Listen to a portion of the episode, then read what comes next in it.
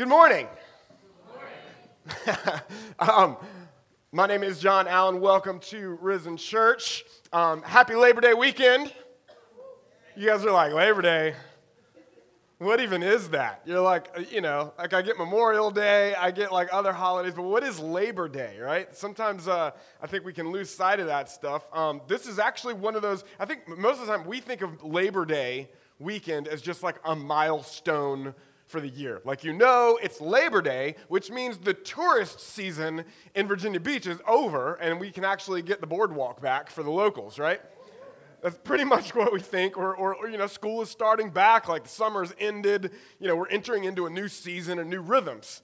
Um, but Labor Day is actually, believe it or not, a national holiday um, that's designed to celebrate the achievements of the labor force in our nation.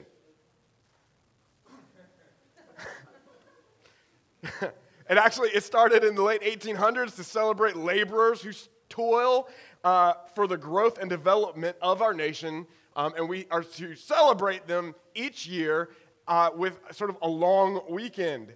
Um, and honestly, like, look, I know that that's kind of like, it just, you're like, it's President's Day, it's Labor Day. Like, what is it? Like, you don't really know. It just means, you know, we get to go to the beach on Monday, right? Um, but that is something worth celebrating. Like toiling and laboring for fruitful causes is good. Amen? It's worth, especially after this year. Right? Like, I think we probably have a deeper appreciation for how important the labor force in our nation actually is. Right? But the truth is, the idea of work and labor, it's, it's got a lot of negative connotations. And, and it's not just in our generation, right? This isn't a sermon on laziness, don't worry. Um, but like, we think about work, it's like you got work and then you got play, right? Like, work is difficult, play is fun, right? All work and no play. Makes Jack a dull boy, you know, or Jack, I don't know what the name of the kid is, but whatever. Is it Jack? I think it's Jack. All work and no play makes Jack a dull boy. Is that right? Yeah. Um, but the idea of building, cultivating, creating, producing, sustaining, um, they kind of all get lumped in with negative connotation. Why? Think about this. Why? Because in our world, work is difficult. And in this world, work is frustrating. Even for the most successful people, by even our society's standards, our labors in this world can leave us extremely unsatisfied. Right? There tends to be this kind of elusive feeling in us that if we can just produce this or achieve that or accomplish that particular goal or objective, then, then we can rest. If I can get there, if I can do that, if I can achieve this, then I'll be okay. Then it'll be all right. If I can get my bank account to this place, if I can get that uh, title or job, or get into that school, or get my kids to this place, then it's going to be all right. Then we can be at peace. So we strive for those things. We toil for those things. We work to cultivate and create to see things grow. And we do it by the sweat of our brow. And often we see fruit, right? I mean, we do see fruitfulness in this world, but that process is extremely frustrating. Because often that fruit, even, is fleeting. It's unsatisfying. As soon as we sit down and take a little break and enjoy the fruit of our labors, right, it seems like the whole field turns into thorns and thistles. Like it all just dries up. Again, or the fruit is just isn't as satisfying or lasting as you thought it was going to be. It's got that kind of like dry thistle quality to it. Like a lot of that, like it's a letdown. You thought it was going to be this great, but you're like, you, you, bite into the fruit and you're like, ugh. There's no juice in this, there's no nourishment to it. And that can often lead to lapathy or dis lapathy. There's a new word. Apathy. That's laziness and apathy combined. Lapathy. It can often lead to apathy or, or, or like disillusionment that does, again, lead to laziness because, you know, what's the point? Why even try? This is where that stuff is all rooted. It's where it comes from. See, this is part of the curse that was placed on Adam in Genesis 3. It's a symptom of a broken world that we would toil by the sweat of our brow. In Genesis 3, God said, Cursed is the ground because of you. In pain you shall eat of it all the days of your life. Thorns and thistles it shall bring forth for you, and you shall eat the plants of the field. By the sweat of your face you shall eat bread till, you till you return to the ground, for out of it you were taken, for you are dust, and to dust you shall return. You see, we ate a fruit that we weren't supposed to. We chose to go our own way and follow our own will rather than the will of the one who is actually good. We declared we're good and we know better. That's essentially what happened and why this whole world has been twisted into the desert status state that it's in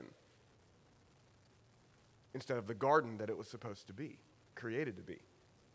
So, the direct result of our disobedience to God's will is, as King Solomon later put it, a sense of vain striving against the wind just to survive. Like God designed us to cultivate and flourish in a garden, but sin has caused us to toil and simply survive in a desert wasteland. That's what it feels like in this world. Even when you think it's safe and everything's good, something happens and you're like, what?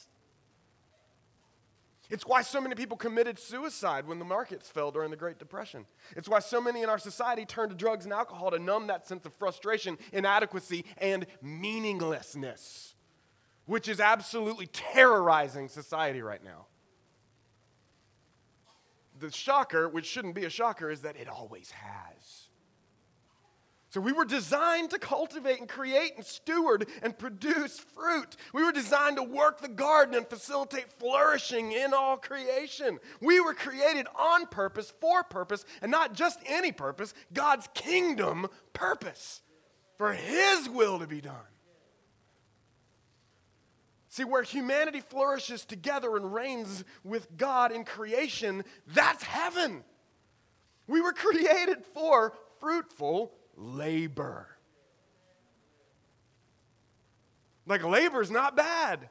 It's not a part of the fall. Work is not bad. But for anyone who labors in this world for any length of time, you know that the fruit of our earthly labors to build our earthly kingdoms eventually just produces thorns and thistles, and it feels meaningless, like you're digging a hole and you're filling it back up. It's almost as though we are made of dust, and to dust we will return frustration, disappointment, disillusionment. So, welcome to church. Um, this Labor Day weekend, I want to present you with the redemption of all of that. I want to show you, and not just one day, I'm talking about now. I want to show you how Christ has broken the curse and provides us with a kind of labor that produces eternally satisfying and unfading reward. I want to look at a kind of labor and a toil that cultivates, creates, and does not disappoint, the kind that's not in vain. You see, Jesus broke every curse through the cross and resurrection.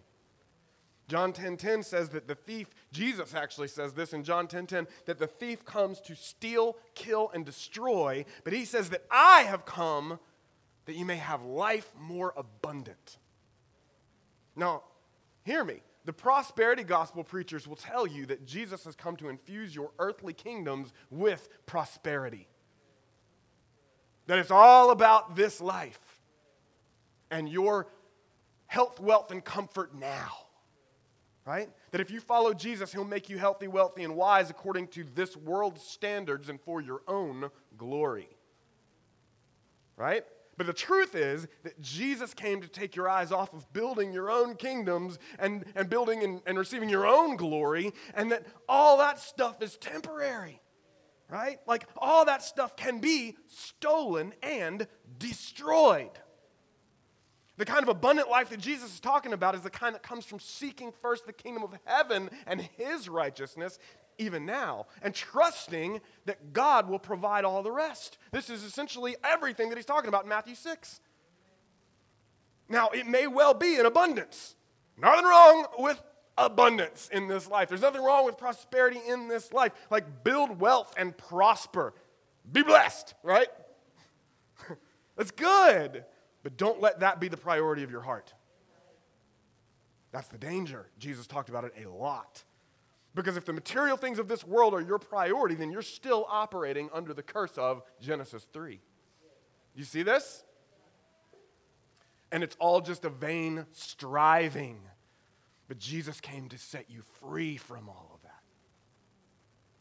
And he invites his people to partner together in this gospel good news of the kingdom, his kingdom. He invites us to toil. Listen to this he invites you, He invites me, He invites us, His church, His local church, His covenant community to toil and to strive and to sacrifice and to build a greater kingdom that's unfading and comes with an eternal reward that's kept for you with a weight of glory.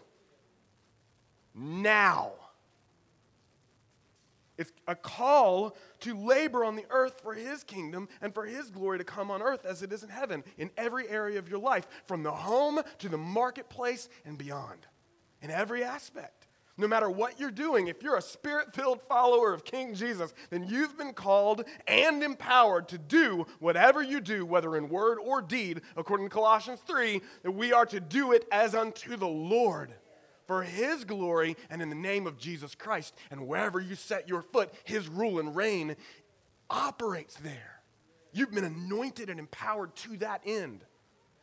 Right? This morning, we've come to Revelation 20, verse 11 through 15, in our series through the book of Revelation called Victory Unveiled. And I love this series because it's such a big picture series, man. It talks about like the point because it's the wrapping up of the redemptive story. That's why we get so much big theological perspective in this letter. And last week we walked through the first 10 verses of chapter 20, which presented a vision of the reign of Christ in and through his people. And then we got another vision of the final and total defeat of Satan right? We get the, the, the, the, physical veil is pulled back and we get to see the reality of what's going on in and around us. Not just what was happening to them then in the first century, but also what's happening around us now and what will be revealed in the future. That's what we're looking at. So the title of last week's message was Victory Unveiled, Your Kingdom Come. This morning, we're going to finish chapter 20 with a third vision. So, the first vision we saw, again, we saw a, a vision of the reign of Christ and through his people, and then another vision we got of uh, the final and total defeat of Satan. And then this week, we're going to look at the third vision of chapter 20 that presents us with the great white throne of judgment. right? Like, we've come, that's right, to Judgment Day. Now, before you get all intimidated and overwhelmed, right, and you're like, oh gosh, judgment again. Like, I want to remind you here of who this letter is written to. Don't miss this. Don't miss this. Like, you need to remember that this letter was originally written to the first century church who was dealing with major persecution from an evil and wicked regime that was oppressing them and killing them. It was a letter of hope and encouragement. You see, when most people think of the great white throne of judgment or judgment day, they think of a dreaded encounter with the Almighty where all that was done in the dark will be brought to the light. And they're not wrong. That is exactly what it is. But what I want you to see this morning is that that's not all that it is. Don't miss what the beauty is proclaiming here in Scripture. Like, see, in order to receive Christ as Lord and Savior, you got to come to grips with the reality that He sees you now as you truly are. He sees you now in light. You ain't hiding from Him.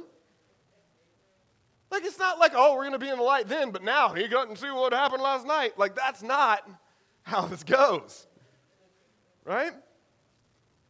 Like you gotta, you gotta come to grips now. This is what Christianity is. It's those who have come to grips with the fact that He sees us as we are.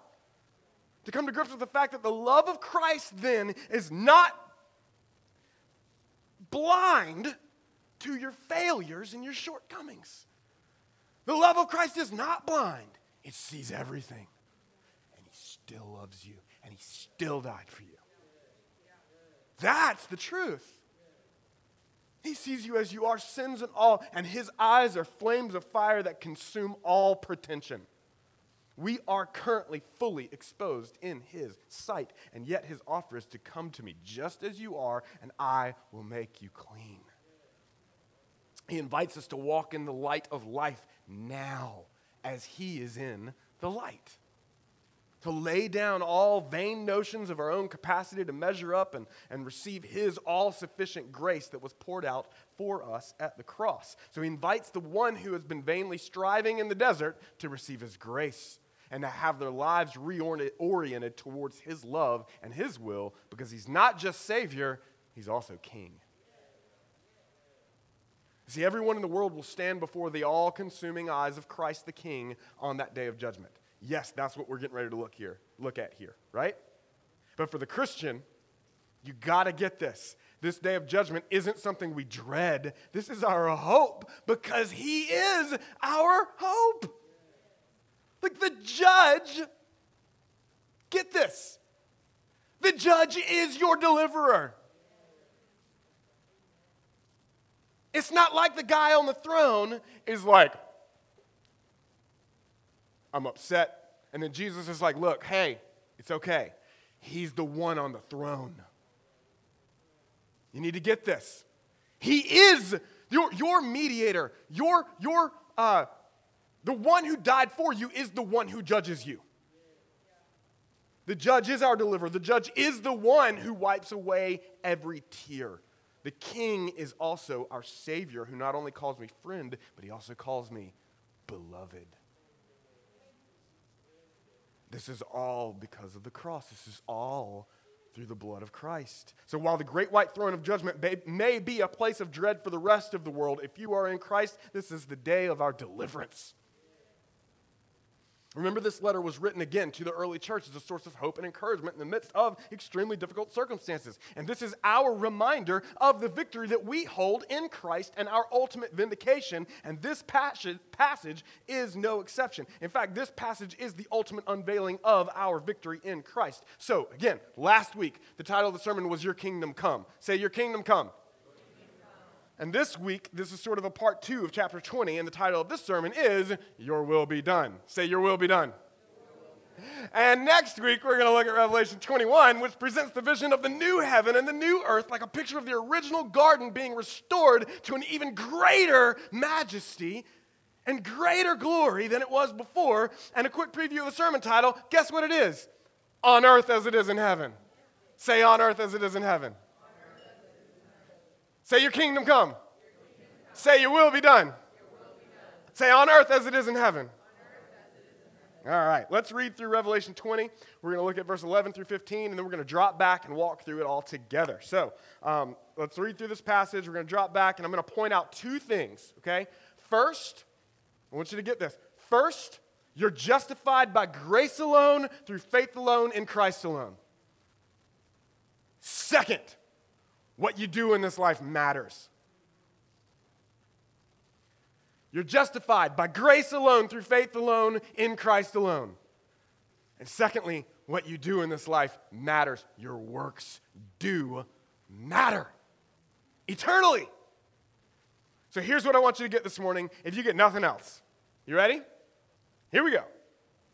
If you've been justified by grace alone, through faith alone, in Christ alone, then you've not been left alone. You've been set apart by His Spirit for the good works of kingdom living. If you've been justified by grace alone, through faith alone, in Christ alone, again, then you've not been left alone. You've been set apart or sanctified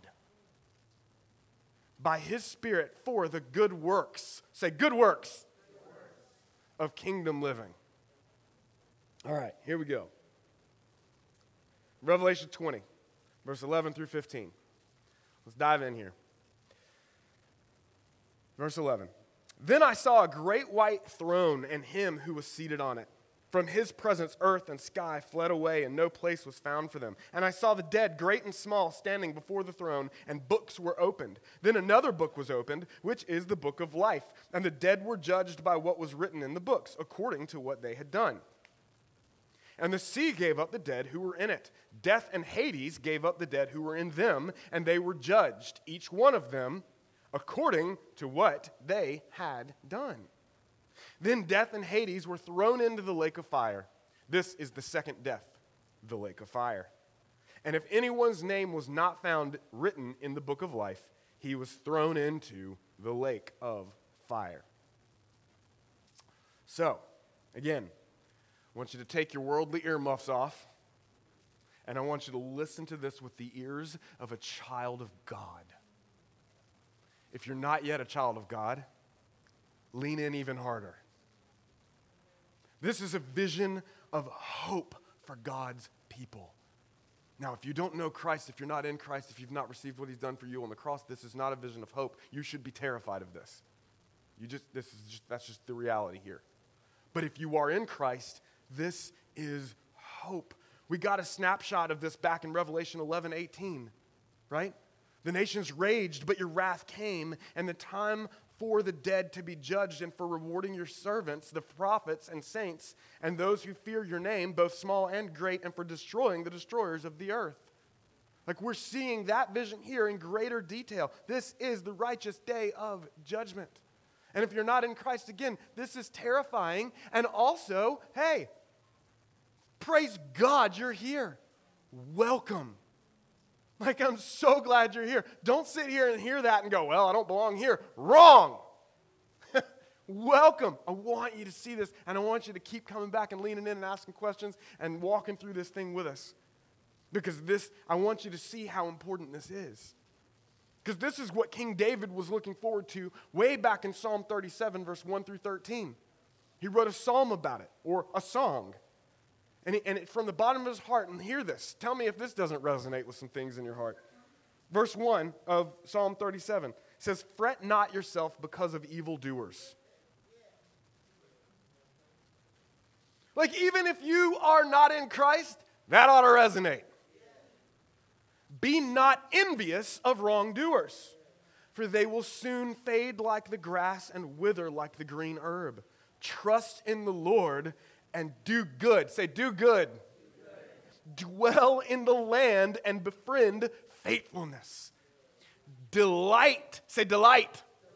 delight. Delight yourself in the Lord, and he will give you the desires of your heart. Commit your way to the Lord, trust in him, and he will act. Now, notice this. Gosh, I love this. When you delight yourself in the Lord, he will give you the desires of your heart because He is the desire of your heart. Whether you know it or not, when you delight yourself in the Lord, He gives you the desires of your heart because you were created for Him. You were created to delight in Him, and you were created to be delighted in by Him. See, this passage doesn't mean delight yourself in the Lord and He'll give you that job you've been asking for. It doesn't mean that He's going to give you that girl or guy you've been praying for. Now, look, again, He loves to answer those very good prayers. He loves to do that, right? But the point of this passage is that when you truly delight yourself in the Lord, you realize that He is all you've ever wanted. When you truly delight yourself in the Lord, you realize that all those other good gifts in creation are just another way to experience His love in different facets. It's a different way of seeing and experiencing and knowing the love and the glory and the goodness of God. This is why we are to commit our ways to the Lord, because His ways are higher than our ways. As the heavens are above the earth, so are His ways above our ways, right? So we trust in Him and we trust Him to act. And this promises that He will. Say, Your kingdom come. Say, Your will be done. Verse 6 of Psalm 37. Here we go. He will bring forth your righteousness as the light and your justice as the noonday. Be still before the Lord and patiently wait for him. Fret not yourself, again, fret not yourself over the one who prospers in his way, over the man who carries out evil devices. Refrain from anger and forsake wrath. Fret not yourself, it tends only to evil. Now I'm going to read that again because I think there's some freedom in here for somebody, right? Like, fret not yourself over the one who prospers in his own way, over the man who carries out evil devices. Refrain from anger and forsake wrath. Fret not yourself, it tends only to evil. For the evildoers shall be cut off. God's going to handle it. But those who wait for the Lord shall inherit the land. This is talking about the day of judgment. And what follows? The wicked are cut off, but the righteous remain to inherit the new heavens and the new earth. Verse 10 In just a little while, the wicked will be no more. Though you look carefully at his place, he will not be there. But the meek shall inherit the land and delight themselves in abundant peace. The wicked plots against the righteous and gnashes his teeth at him, but the Lord laughs at the wicked, for he sees that his day is coming. Like the day that makes God laugh at the wicked is the day that we're presented with here in Revelation 20. Like he sees the wicked thinking that they're prospering and they've got it all together, and he's like, ha! I'm coming, and I'm coming back, and I'm coming soon. So let's drop back and walk through Revelation 20, verse 11 now. In light of all of that, what we're seeing is the answer to that. That was a vision in Psalms of what we're seeing fulfilled in detail in Revelation 20. So verse 11 said, Then I saw a great white throne and him who was seated on it. From his presence, earth and sky fled away, and no place was found for them. So what we're seeing here is the end of history as we know it. This is the vision of what takes place in that transition from this fallen world into the physical consummation of all creation as heaven comes to earth and God makes everything spiritually and physically new. His throne is presented here as pure white, which symbolizes the purity and righteousness with which he judges all of creation. Like what he says is true, it's pure, it's right, it's righteous, it's good. That's what the whiteness and his, of the throne means his authority is, is like total and complete and pure. And then the imagery of the earth and the sky fleeing from his presence emphasizes that all which has been twisted or corrupted by human sin in the first creation has been undone. In other words, that desert wasteland is a thing of the past. It's no more. It's not a thing that you're going to have to deal with anymore. It flees like the dark flees the light, as his unmitigated presence and glory is brought to bear upon creation. When that happens, sin runs. Remember, this is all in preparation for the renewal of all things, which is coming in the ne- next chapter, right? In Revelation 21. The old is gone and the new is coming, not just spiritually, but physically. That's what we get to look forward to. And all that has been cursed and corrupted by sin has got to go with it. P.S. I want you to notice that this is why the New Testament emphasizes that if we are spiritually new creations in Christ, then we are dead to sin now. Get this. Hear this language. This is the way the Bible talks about it that the old is gone and the new has come spiritually. You still have physical bodies that are corrupted by sin in a physical world that's corrupted by sin. But spiritually, you've been risen in Christ. Spiritually, you've been made new creations in Christ Jesus. Spiritually, the old man is dead, and you've been resurrected to new life in Christ Jesus, even now. This is our identity. Because what you got to understand is that you either spiritually die to sin now, or you will spiritually die to sin for eternity then. Because spiritual death is the second death that the Bible talks about. It's the lake of fire that it talks about here. That's an eternal death. It's not an end, it's a continual death. More on that in a little bit. There's a nail biter for you. Verse 12. and I saw the dead, great and small, standing before the throne, and books were opened. Then another book was opened, which is the book of life and the dead were judged by what was written in the books, according to what they had done. And the sea gave up the dead who were in it, death and Hades gave up the dead who were in them, and they were judged, each one of them according to what they had done, on an individual level, even. So, all of mankind from every generation, both unbelievers and believers, are depicted here as standing before the throne. All of them. It's important.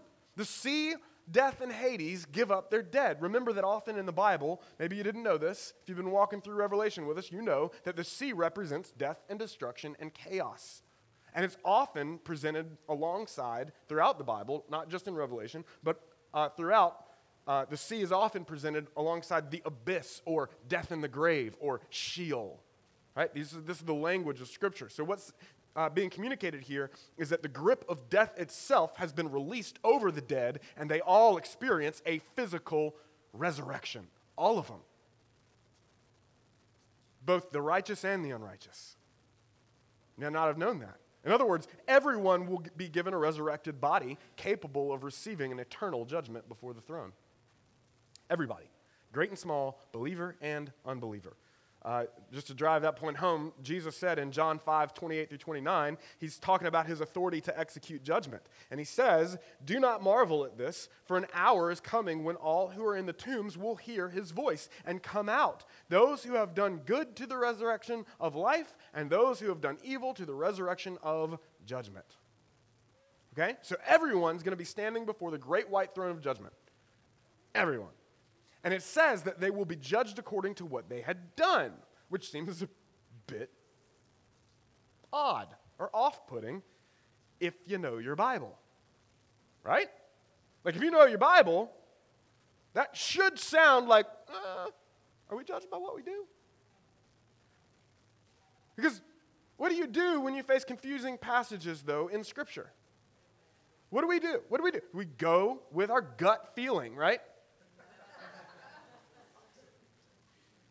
Right?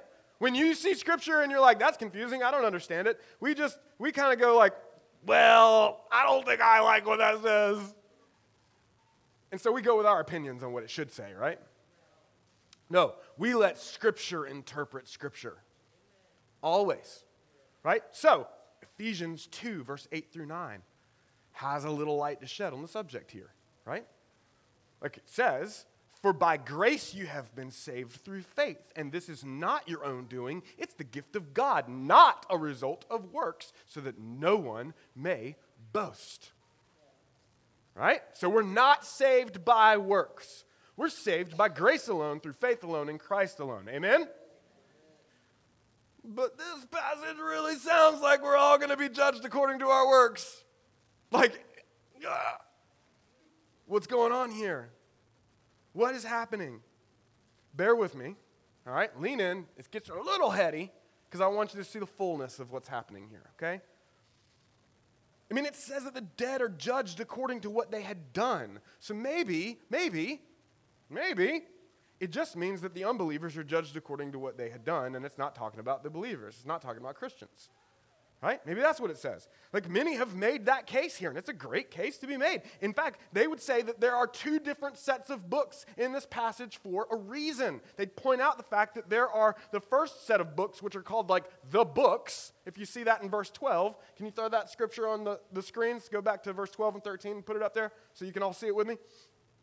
If you look back at, uh, yeah, 12, um, it's like the first set is referred to as the books in verse 12, which encompasses all that was said and done by everyone outside of Christ. So these are the works of unbelievers, right? And the second is a separate category of book, and it's called the book of life, which is like the registry of the citizens of heaven who have been washed by the blood of the Lamb right? So if your name is written in the book of life, then you're not judged by your works, you're judged by his work on your behalf. Okay? That makes a lot of sense, doesn't it? And that jives with Ephesians 2. I read that, I'm like, yeah, there it is. There's truth all over that because we're saved by grace alone, through faith alone, in Christ alone. Now, I remember reading this again and being like, case closed, right? But if we're really being honest with our approach of letting Scripture interpret Scripture here, then we got to let the rest of the Bible speak to it also. right? And so passages like 2 Corinthians 5:10 come to mind. Where the apostle Paul is speaking to the Christians in Corinth and he says that we make it our aim to please God in both this life and the next. Amen? Good aim, good goal, right?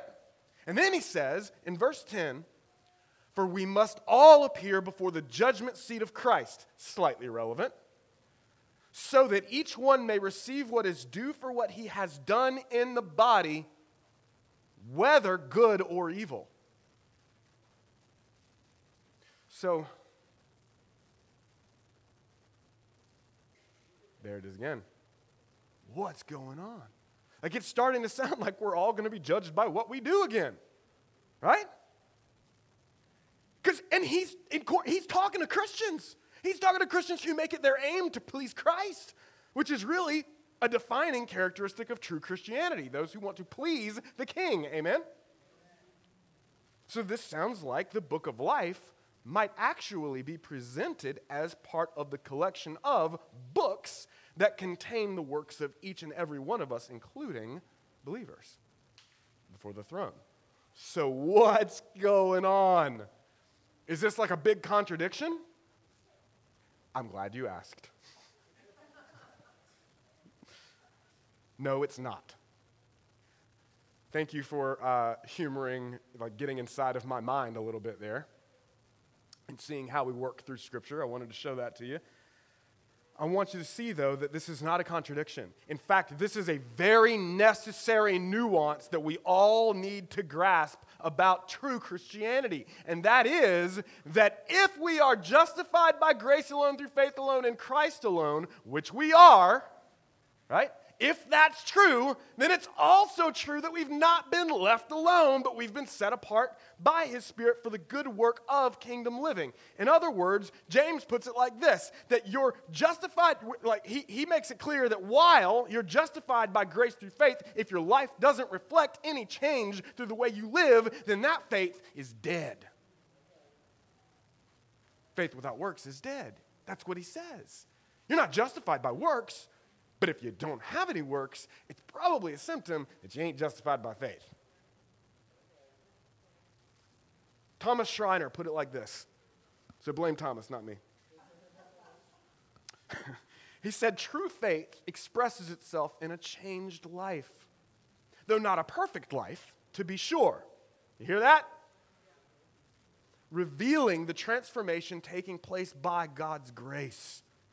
Those who live in the same way they did before conversion reveal that they never truly belonged to God. So the works here that we're seeing are like corroborating evidence of a true change of your heart. If that corroborating, corroborative, I need an attorney, evidence, right, isn't there, the question then becomes or not question, but the declaration of your heart then is, Lord, change me, renew me. Right? Help me believe.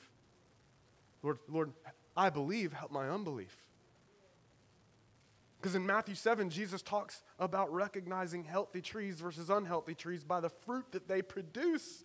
And then he suddenly launches into this very short parable, and he says in verse 21 of Matthew 7 Not everyone who says to me, Lord, Lord, will enter the kingdom of heaven but the one who does the will of my Father is in heaven. Who is in heaven? Excuse me. The one who does the will of my Father who is in heaven. That's the one who's going to enter the kingdom of heaven. Your will be done. On that day, many will say to me, and what day is he talking about? Judgment day.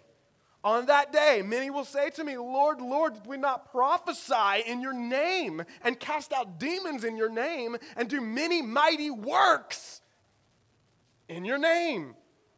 And then I will declare to them, I never knew you. Depart from me, you workers of lawlessness.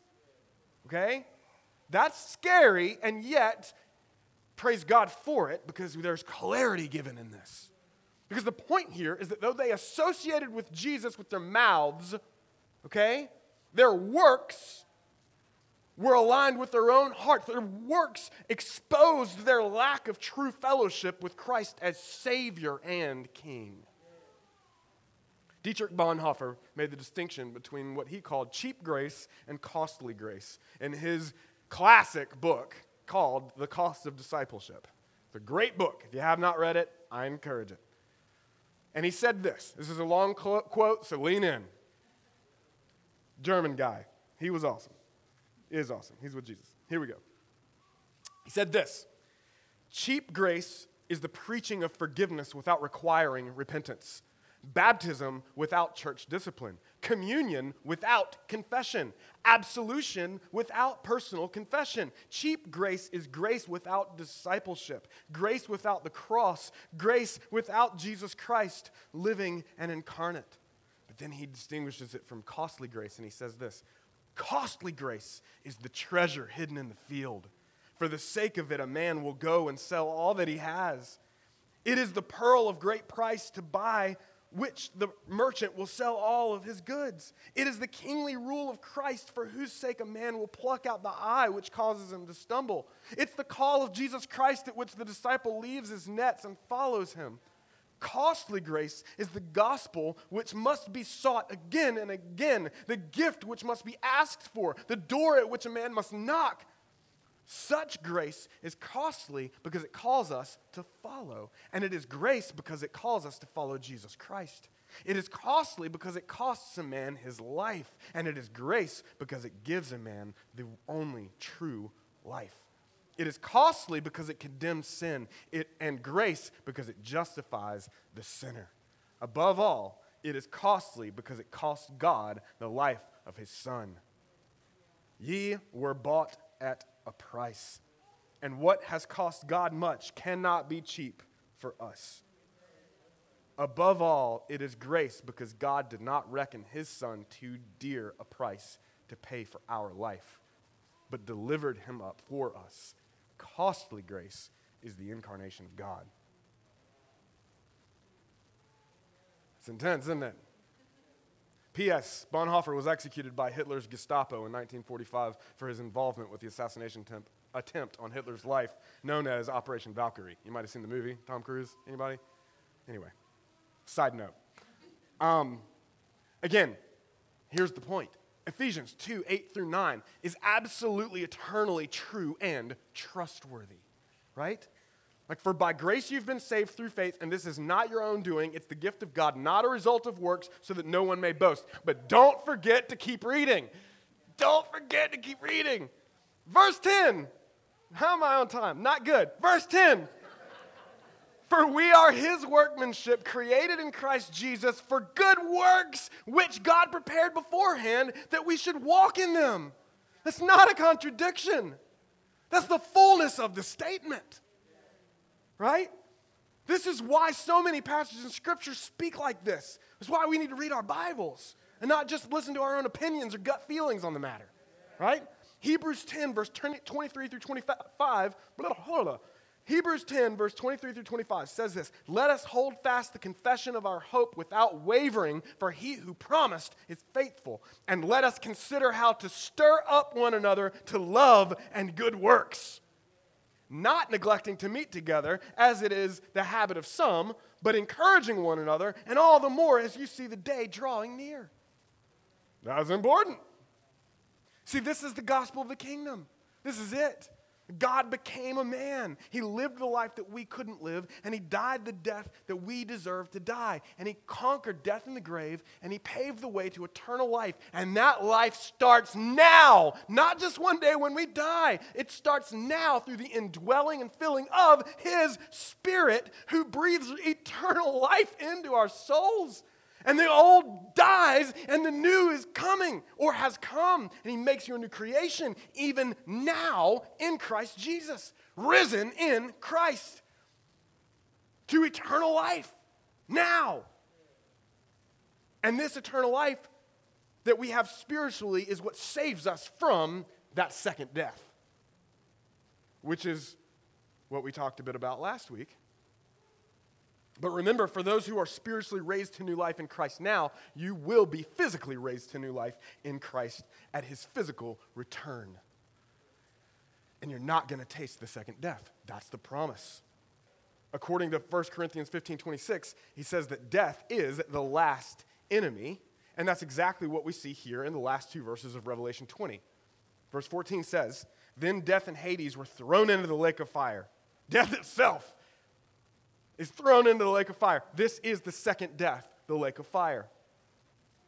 And if anyone's name was not found written in the book of life, he was thrown into the lake of fire. This is actually the third time that we've been told uh, about this lake of fire and the second death um, in Revelation. Jesus himself said in Revelation 2, right out of the gate here, um, in Revelation, like more than a year ago now, um, we read this that he said, He who has an ear, let him hear what the Spirit says to the churches. The one who conquers will not be hurt by the second death. Right? Revelation 20, verse 6, last week told us that the second death has no power over believers who experience the first resurrection, which is that spiritual resurrection we've been talking about in Christ. So, if you've been spiritually raised by Christ through faith in Christ, then you won't experience spiritual and unending death. It says that the one who conquers will not be heard by the second death. And here we go. How does Revelation say believers conquer the enemy? Revelation 12 11 our memory verse for the whole series. And they have conquered him by the blood of the Lamb and by the word of their testimony, for they loved not their lives even unto death, which allowed them to do some pretty awesome works, I would say. We got martyrs in Afghanistan doing some pretty awesome works before people who are intimidating the snot out of them with death itself. And we have even, there are reports of children, children standing firm in their faith in the face of death and not denying Christ. Woo! It's powerful. That enemy is conquered. They were living for a greater kingdom than their own kingdom, captivated by a greater king than themselves. So, to the point that, that well, this is the point that we're saved by grace alone, through faith alone, in Christ alone, and that we're called and empowered to live differently in this world as those who cry out from the bottom of our hearts, Your kingdom come, Your will be done on earth as it is in heaven. So, my prayer is way beyond simply hoping that our names are written in the book of life. Like, listen to me, don't get me wrong, that's awesome. Right? If your name is written in the book of life, you should rejoice and throw an eternal party, right? But even more than that, risen church, my prayer for you and for me and for my kids and for all of us it, that it wouldn't just be that our names are called from the roll book of the book of life, but that we would hear from him, Well done, good and faithful servant. You have been faithful over a little, I will set you over much. Enter into the joy of your master. That's what I'm praying to hear. Right? I want you all to hear that. See, those who are just trying to get their names on the roll call are probably the very ones who are going to hear him say, Away from me, evildoers, I never knew you. That's the reality. Because to know Jesus truly is to love him. To know him is to leverage your life and to pl- want to please him and worship him. To know him is to be known by him and to fall deeper and deeper in love with the things he loves. It's to cry out for your kingdom to come and your will to be done on earth as it is in heaven. This is who we are. This is, we're not a perfect people. Amen? but we are a perfectly loved people who are captivated by a perfectly loving Savior and King. I'm going to close with this. Look, there are two ditches on either side of this truth. Okay? On the one side, you have the cheap grace ditch, right? That doesn't take Christ's call to holiness seriously, which, as Bonhoeffer pointed out, isn't really grace at all. Cheap grace isn't really true grace, right? But on the other side is the legalism ditch, okay? See, that, the, the legalist hates the fact that they can't earn salvation. The legalist doesn't love God. They're trying to earn his love by being good enough. They're trying to be God.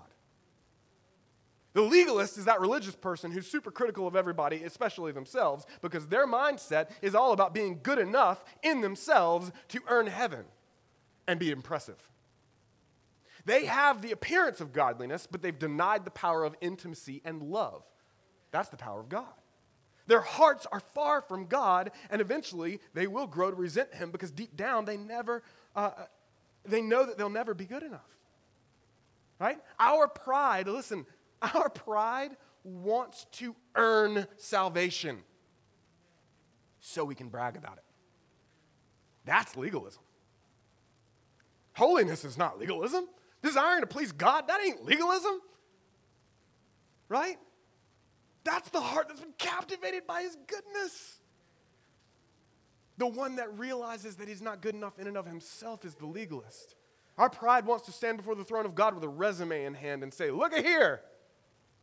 Look at how good I am. Look all the great things I did. Give me credit. That's pride. And see, pride will sneak in and pretend to be humility and say, Oh, I'm such a wretched sinner, I'll never be good enough. And can't get over the fact that they can't be good enough. Get over yourself and receive the joy of Christ. He was good enough for you. It sounds humble, but it's pure arrogance. People that are hypercritical of themselves are often hyper prideful, right? That's why they're often extremely judgmental of others because they can't stand not being the best. Many people use religion as an attempt to bolster their pride in a game of performance and comparison, as though God and everybody else should be very impressed with their religious resume. But the true gospel is that your way is the wrong way. You're less than the best. He's the best, and there's nothing you can do about it. Which is why that religious spirit tends to waffle between pride and shame. But the joy of Christ is that you can't be good enough to earn salvation. Only the life of Christ is enough to pay the penalty you deserve. Until you come to grips with that, you're never really going to receive His grace because you can't earn it. Until you recognize that, then yes, even your best works will be like filthy rags unto the Lord because you're presenting them as a resume of your own glory. And that's an inherent re- that is an inherent rejection of his glory. But when you work for his pleasure, because you've been delivered, it's a sweet aroma to him. And he delights in it, and he delights in you. Jesus will not be used as a means by which we can glory in ourselves.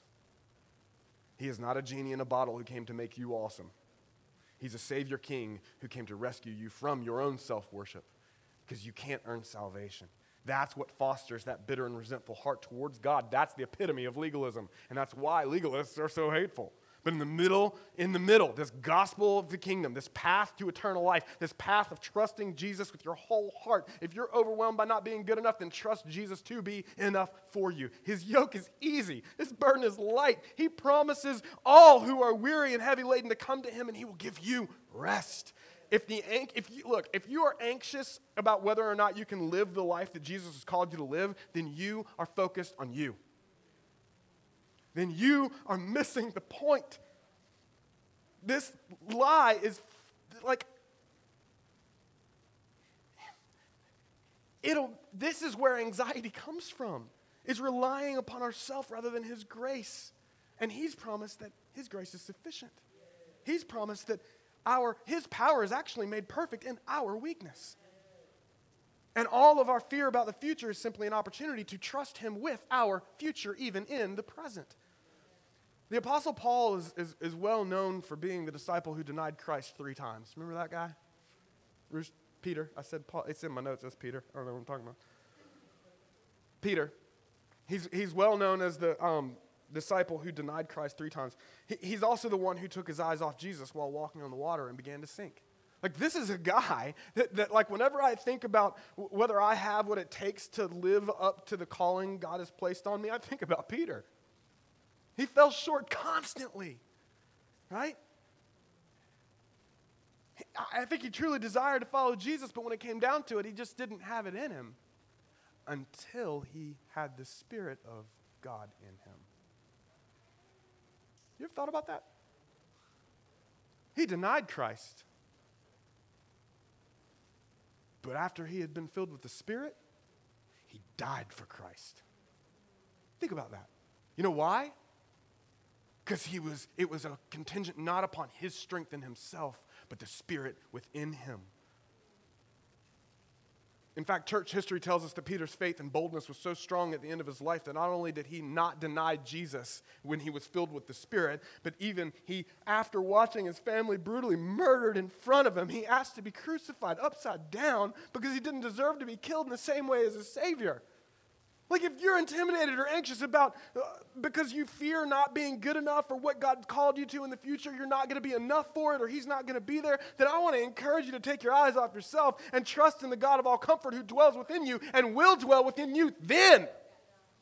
In that future. His grace is sufficient for you today, and His grace will be sufficient for you on that day. Whatever you face, be at peace, people. He's good. He's the one that the prophet Isaiah said in 40, verse 4, chapter 40, verse 29 he said that he's the one who gives power to the faint, and to him who has no might, he increases his strength. That even youth shall faint and be weary, and young men shall fall exhausted. But they who wait for the Lord shall renew their strength, and they shall mount up with wings like eagles. They shall run and not be weary. They shall walk and not be faint. If you've been justified by grace alone, through faith alone, in Christ alone, then you're not going to be left alone. You've been set apart and empowered by his Spirit for the good work of kingdom living. Let's pray.